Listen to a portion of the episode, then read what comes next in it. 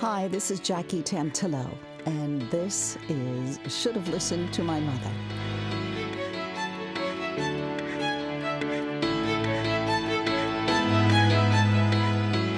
My guest calls himself the travel guy.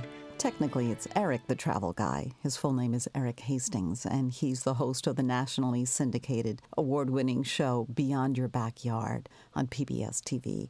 So, without further ado, I'd like to welcome Eric Hastings to Should Have Listened to My Mother. Is this the Jackie Hotline? It sure is. How may I direct your call? I'd like to go to Morocco, please.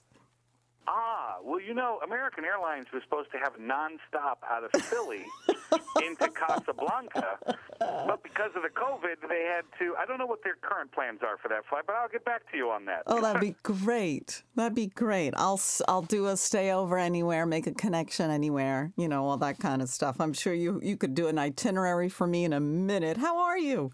I am marvelous, and apparently you're in the market for a rug. Now, here's my problem. You fly all the way over to, let's just call it Tangiers, and what are you supposed to do with that giant carpet? You're supposed to ship that back? No, you're supposed to hide it in your luggage. No, you're not. You're not supposed to do that. That was only kidding. Well, it's nice to hear your voice. Well, it's lovely to hear your voice. Your show is really great, and I'm not just saying that. But what's wonderful about it, and we can get into it a little bit later on. First, we have to talk about your mom. Sure. But your show, you're so personable and welcoming, and you are passionate about traveling. We'll talk about that as well. But you want to turn other people onto it. It's not as hard as people think it is. Well, first of all, if this is how this conversation is going to go, I can do this all day and night. No problem. In a word, traveling isn't as hard as people think it is, right? That's exactly right. And I had to learn that for myself. And as far as what you see on the screen, we do spend an inordinate amount of time making sure that we don't do anything that's not authentic. And that includes yours truly. So what you see is what you get, Jackie. That's all I'm going to say about that. I love it. That's the best part, and I want everybody to watch it. So now, since we are talking about moms on Should Have Listened to My Mother, how about we start off with your mother's name? My mother's name was Jerry. Geraldine was her name. There's a couple siblings you have. That's correct. I, like you, I think I read on your bio, you're one of 27 children or something. I don't know what's going on. I am one of six. I have four older brothers. I'm the youngest boy in the group, and then I have a younger sister. And I was supposed to be a girl after having four boys. My mother really wanted a girl, and my name was going to be Erica. See how it just all works out. Yeah, Erica the Travel Woman doesn't exactly have the same ring, but I'd take it. I'd follow her. She seems nice. Because she had her hands full with three boys, and she's saying, please, please, please, I want a girl. Right. She had the four boys, and... Oh, yeah, four boys. By the time... You know, she started having children when she was 19. I mean, this was a different... This is a different time in the course of history, and back in the day, that's what you did. And so my older brothers, my gosh, I think my oldest brother's got to be 60. And then I showed up in 1974, and then my sister was born.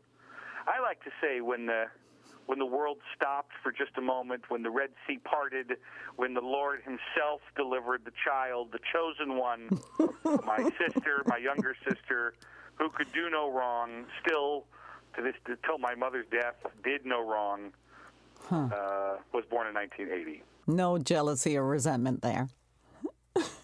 I had a pretty good thing going on from 74 to 80. Mm-hmm. I was the baby, and then she ruined it all.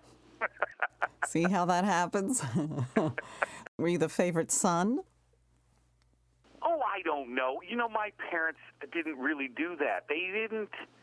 One of the things that I think my mom fostered in all of us, and I'd have to check with the rest of the kids and my brothers and my sister about this, but I think they would all agree that they fostered self-reliance. They allowed us to be individuals. They didn't want us to conform to some sort of, you know, wearing the same clothes, Von Trapp family situation. They liked us as individuals, and so we are individual beings, and we grew up that way.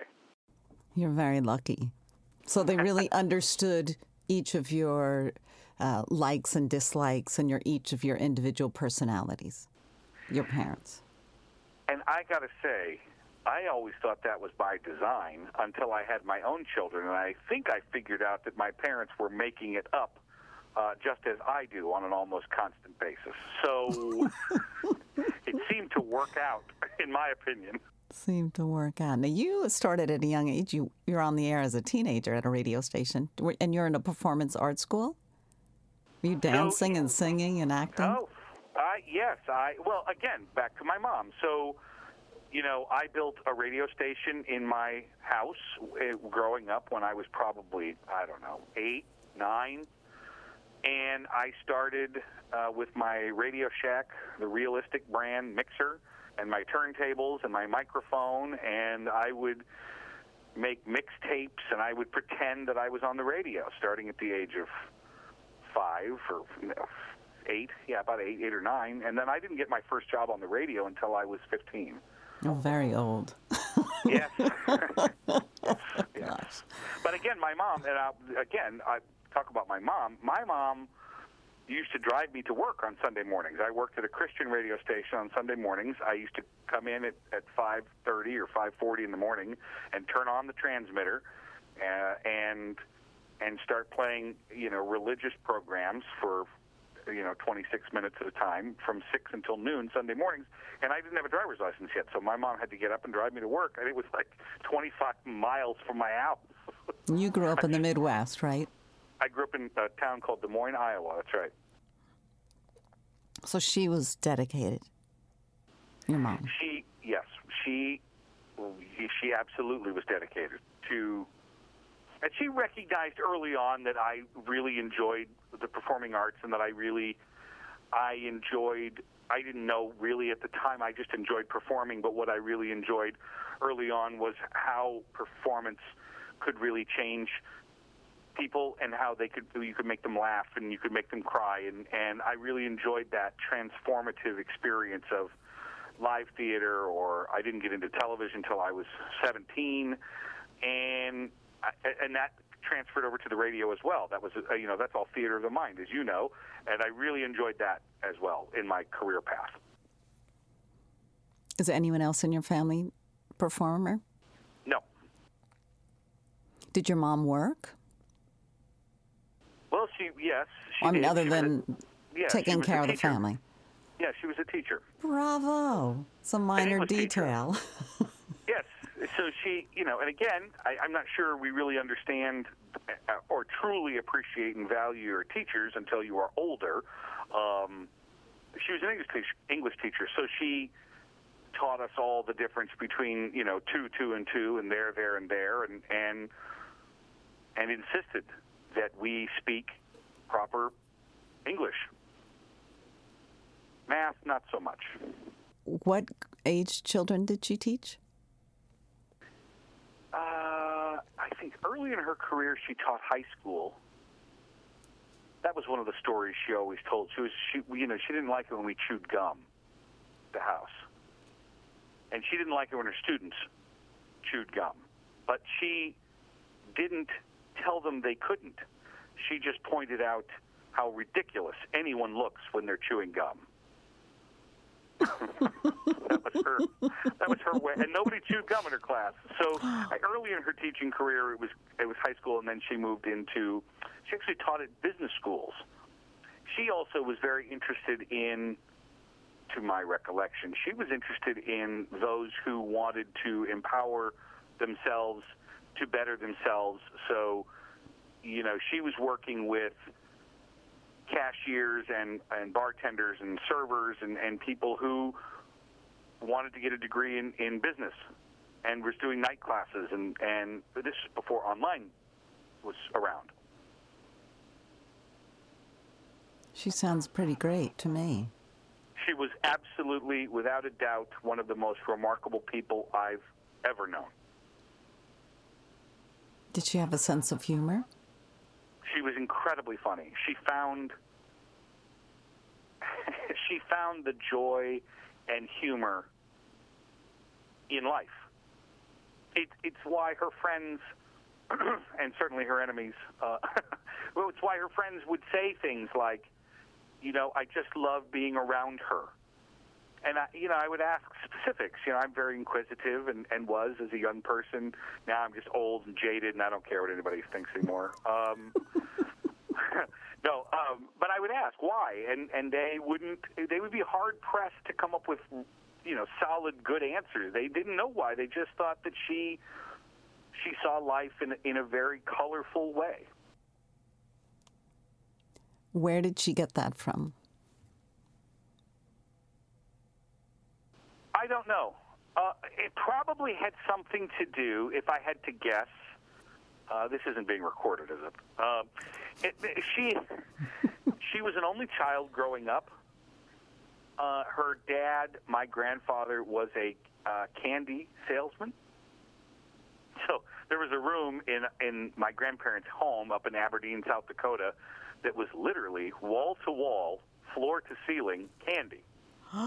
It's like Willy Wonka and the Chocolate Factory, yeah, right at your grandparents' house. Yes, the chiclets, Tootsie Rolls, Bazooka. We're talking about candies here that would have been popular in the late 1960s and into the early 70s, and then I would have arrived, you know, by the time I cared, 1979. So yes, going to to Grandma's house and to Grandpa's house was a lot of fun because of all of that candy, none of which we were allowed to eat, mm-hmm. of course. But I think that she spent a lot of time alone growing up. I think that she relied on herself to decide how she wanted to see the world. That would be my guess. So, do you all have a sense of humor? Because you obviously do. Or we do. No, well, you do. We do. We actually did a Zoom call the other day. We're spread out all over the country. And, of course, my sister, who has taken on a matriarchal role in mm-hmm. our family of organizing a Zoom call. And it was rather humorous. It was just recently, within the last couple of months. Where would your mom want to go take a trip with you if you could go somewhere tomorrow? Oh, she loved Walt Disney World. You know, it's funny. I think that I thought you were going to say somewhere a little bit further away than Florida. You know, it's funny. Not that there's anything wrong with Walt Disney. No. I know, but or California. I think it's not even necessarily a cultural thing. I think it's more of a generational thing. Like, she was truly happy when the children were happy. Like, because she found joy, she wasn't looking for anything. Her happiness was wherever she was. And so for you to ask, where would we go? It's a great question, by the way. One of the ways you know you asked a great question when somebody says that's a great question. A, they're thinking about their answer. That's number one. It gives them a second to think about it. Uh-huh. But it forced you to think, which is awesome. I think that's why I said Walt Disney World. One of my greatest memories was going to Walt Disney World with my mom and my dad and my siblings, my older brother Patrick. But it wasn't like it was noticeably different. She was happy at home. Does that make any sense? Totally makes sense. It's her inner being, her essence. Yeah. She was happy. Now, in her later years, she did some amazing trips. She went to New Zealand. She went to India. She did all kinds of crazy trips. And she was an old woman by our standards of colloquialism. But she loved it. Loved it. Did she ever travel with you when you were producing shows? No. She died before that. Oh, sorry. That's all right. It's going to happen to all of us. So, you know. Did Jerry have noticeable fears or ones that she let you see? No.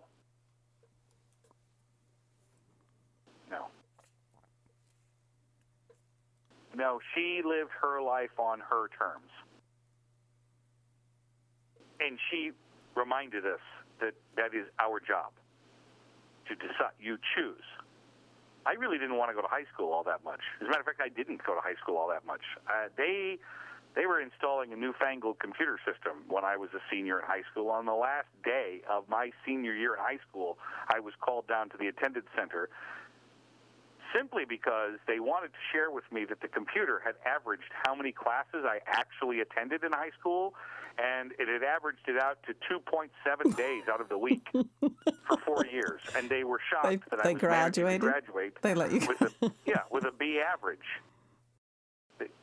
And by the way, one of the things I was doing was Mom and I would decide that we wanted to go play golf. And so we would go play golf in the morning instead of going to school, and then we would go to Chi-Chi's for lunch. Oh, sounds pretty magical to me.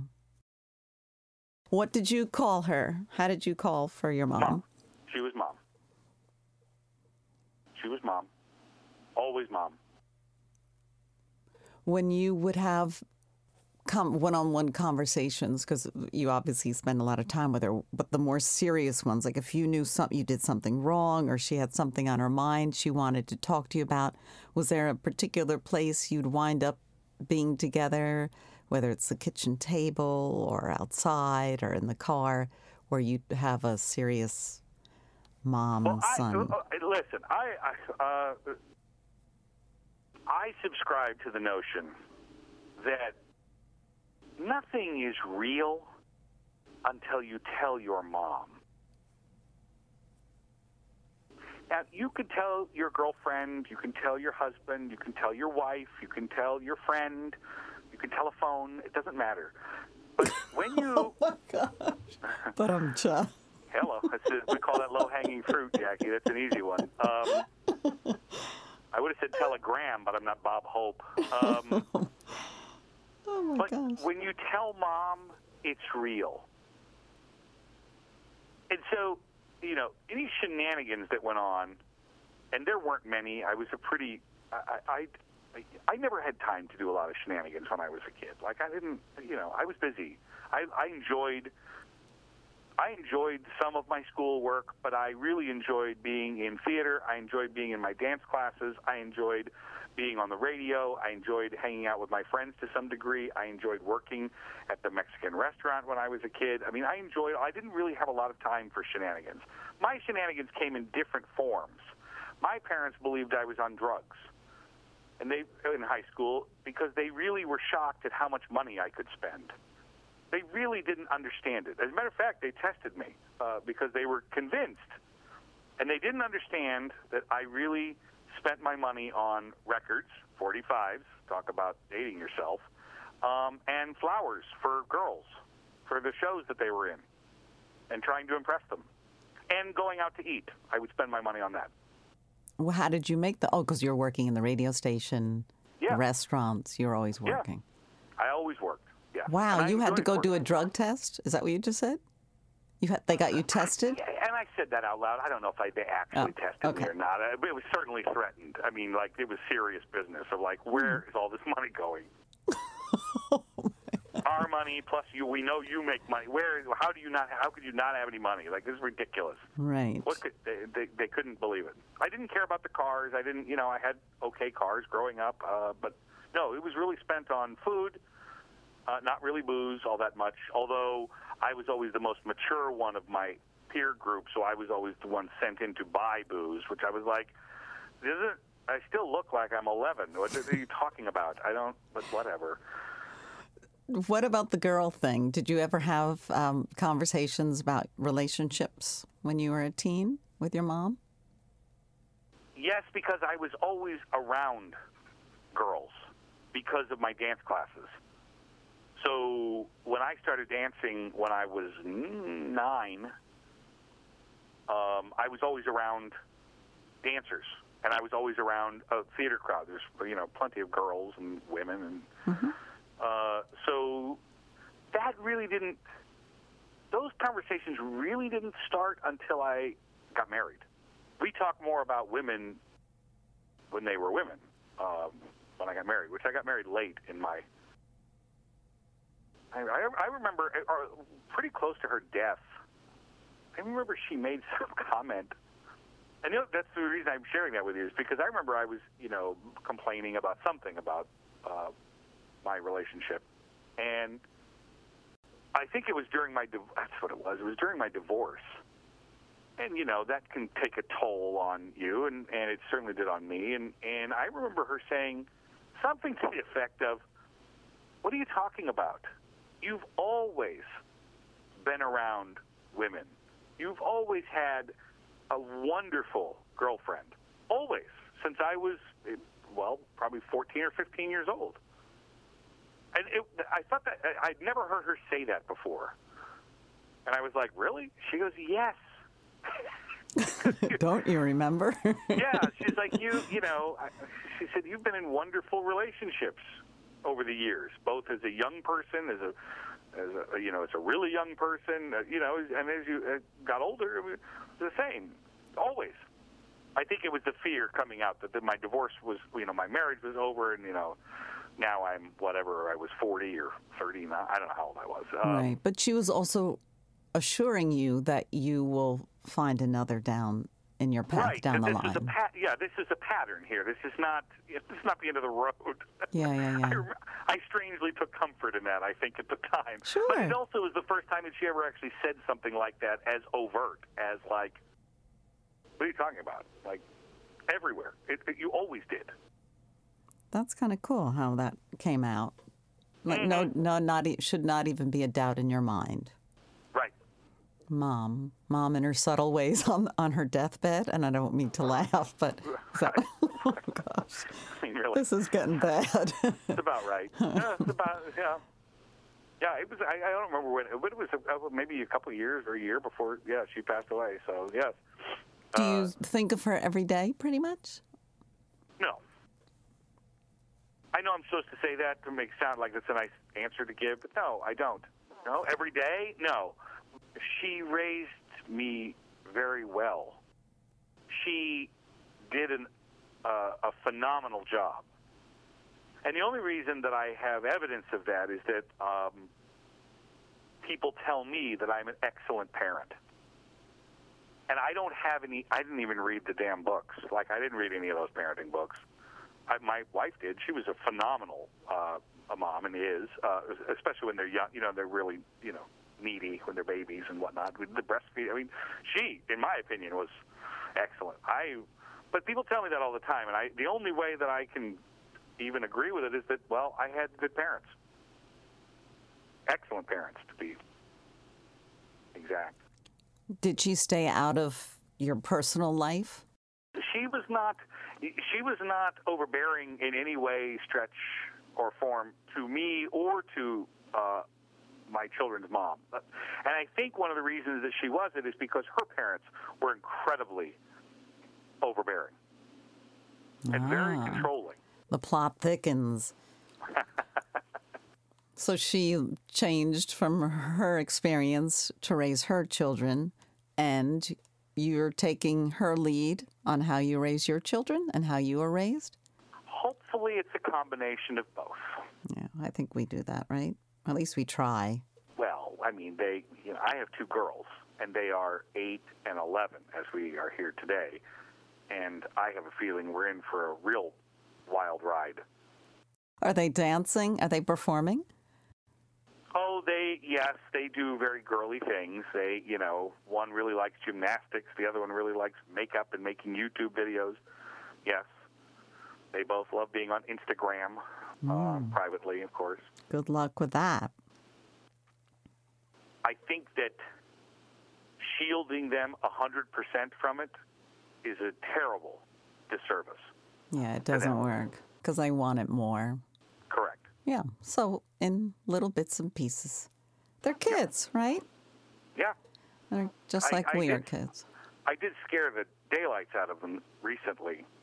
I think we're supposed to be talking about Mom, but I can tell you this would be a page out of Mom's playbook. I had to use the dad voice. And it was something that they were doing. One of them was doing online, and I made it very clear that the internet is a much larger space than they are aware of, which is totally fine. That's my job to understand that. My conclusion was, if you can imagine the boogeyman coming down our hallway when you're sleeping to harm you, if you can picture that in your head, and they both, of course, like yes, I go, that's never going to happen. That's not how it works. Where it's going to be is online. It's going to be somebody telling you that you're pretty and that they like your hair. They're not going to show up as some crazy clown. They're going to show up as somebody that you maybe trust or think is just fine. That's the real boogeyman. And to pay attention. Well, that would be something my mom would do. Very smart advice, right? Yeah. Very smart. Yeah. And you'll probably have to say it just a few times. Well, I should have taped it just so I could play the video. I'll be like, here, remember that one time when I was really mad? Watch it again. Oh, my gosh. Well, my dad survived. He had 6 daughters and 1 son. So you got 2. Oh. I think you'll do great. Oh, my God. I need to sit down just thinking about that idea. They say that boys break your house. Girls break your heart. Ah. Say. Did your house break? Your mom and dad's house? Oh, my God. By the time I got there in 74, try to remember that those boys had been around for quite some time. I remember we came back from vacation once, and they left some of the older boys home, and we came back, and the sailboat was gone. And the older one had to admit that he lost it in a poker game. That's a first. There you go. And did he get it back? Did he have to go get it back? Oh. No, because my parents believed in fair. He lost it. He gambled it and he lost it. I'll bet he paid for it, but I don't know the details of that. Wow. I can only imagine what your house was like. It seemed like it'd be a pretty fun place. My mom used to say things to me at 7 o'clock in the morning when I didn't want to get out of bed and go to high school. If you don't want to go to school today, you don't have to. And she was a teacher, okay? But she said, but let me make it very clear. Don't come crying to me when you have to repeat 9th grade or 8th grade or 10th grade or 11th grade. Because if you don't get good marks in school, she didn't call them marks, she called them grades. If you don't get good grades in school, it decreases the likelihood and makes it all the more difficult for you to succeed later. But you don't have to go. And sometimes I didn't. But she didn't make me. And that, to me, was always a very valuable lesson of like, well, you will have no one to blame but yourself. Oh, gosh, that's just the worst. It's so hard when it's just thrown back at you like that. And if you think a 14-year-old can't handle that, I disagree. I could. My sister could. Did you get up? Not all the time, no. Right. Oh, my goodness. No. Not all the time. But she made it up. She left it up to you to decide. She made it very clear on most days when that came up that she would not be there for me to cry on. She would not be attending any conferences. She would not be advocating on my behalf because she would have no excuse. That would rest solely on my shoulders. And her suggestion was to go ahead and just get out of bed and go. Did she ever have students that she would talk about regularly at home that maybe you got jealous about hearing about? No. Did she bring students home ever? No. I would go to school sometimes and meet her students from her faculty, fellow faculty members. No, when she was there, that was something else I think I learned. She was present. She was not unavailable when she was physically present. She made it a point. She made dinner. You know, she made lunches. We had evenings. We had some days. Sometimes she worked at night. So, you know, she had a crazy work schedule. But she was present and available to dole out tasks and chores, and in her wonderful passive-aggressive way, things that she would say like, "Why don't you go downstairs and get the clothes from the dryer?" And then, of course, as I was old enough to realize the construction of that sentence, I would answer, "Because I don't want to," which would be met with immediate disdain, and she would rephrase and say, "Go get the clothes from the dryer." Being present, I think, for your children is key, because especially today we're all so distracted. We have our little telephones and we have our computers and we have the laptops, not just the desktop. But being present for your children is key. And it's showing them that you respect them and you love them. Obviously, we're all busy. We have many things on our mind, but that's not our kids' responsibility. That's our responsibility. I'm so glad that we did this little conversation, because watching your show is wonderful, and I had a feeling that it was going to be a really entertaining episode of Should Have Listened to My Mother. So I'm really glad that we were able to do this. Well, the way you handle this subject matter, the minute I saw the title of this podcast, I was like, oh my God, what a wonderful title. Because I love the subject matter. So, you know, to be given a platform to talk about my mom is just awesome, because she was terrific, and I wish she were here. She would probably agree with about 50% of what I said, which is not bad as an adult. So are you who you are today because of or in spite of your mother? Because of. Yeah, absolutely because of. Beyond Your Backyard, or Eric the Travel Guy. If you put any of that into your search engine, you will come up with page after page after page of wonderful videos and pieces, written pieces, and your writing is great, by the way. That's my mom. Yeah, that's my mom. I do the talks. I know you're trying to hang up. That sounds like I need this is a therapy session for me. It's working out. We haven't done the full hour. I want to get my money's worth. No, that's my mom. That when I do the discussions with the high schools and at the college level, and they ask me my advice, I go, learn how to write. It will help you learn how to speak. That's all my mom.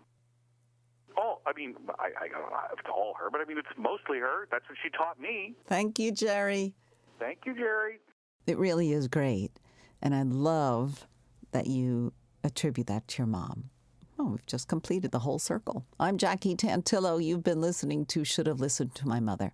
And Eric Hastings, Eric the Travel Guy, has been my guest. Thanks again, Eric, for joining us. You're welcome. Thanks for doing this. Thanks for inviting me. This is very nice of you. My email is jackie@shouldhavelistenedtomymother.com if you'd like to send me a note. By all means, and we'll see you next week.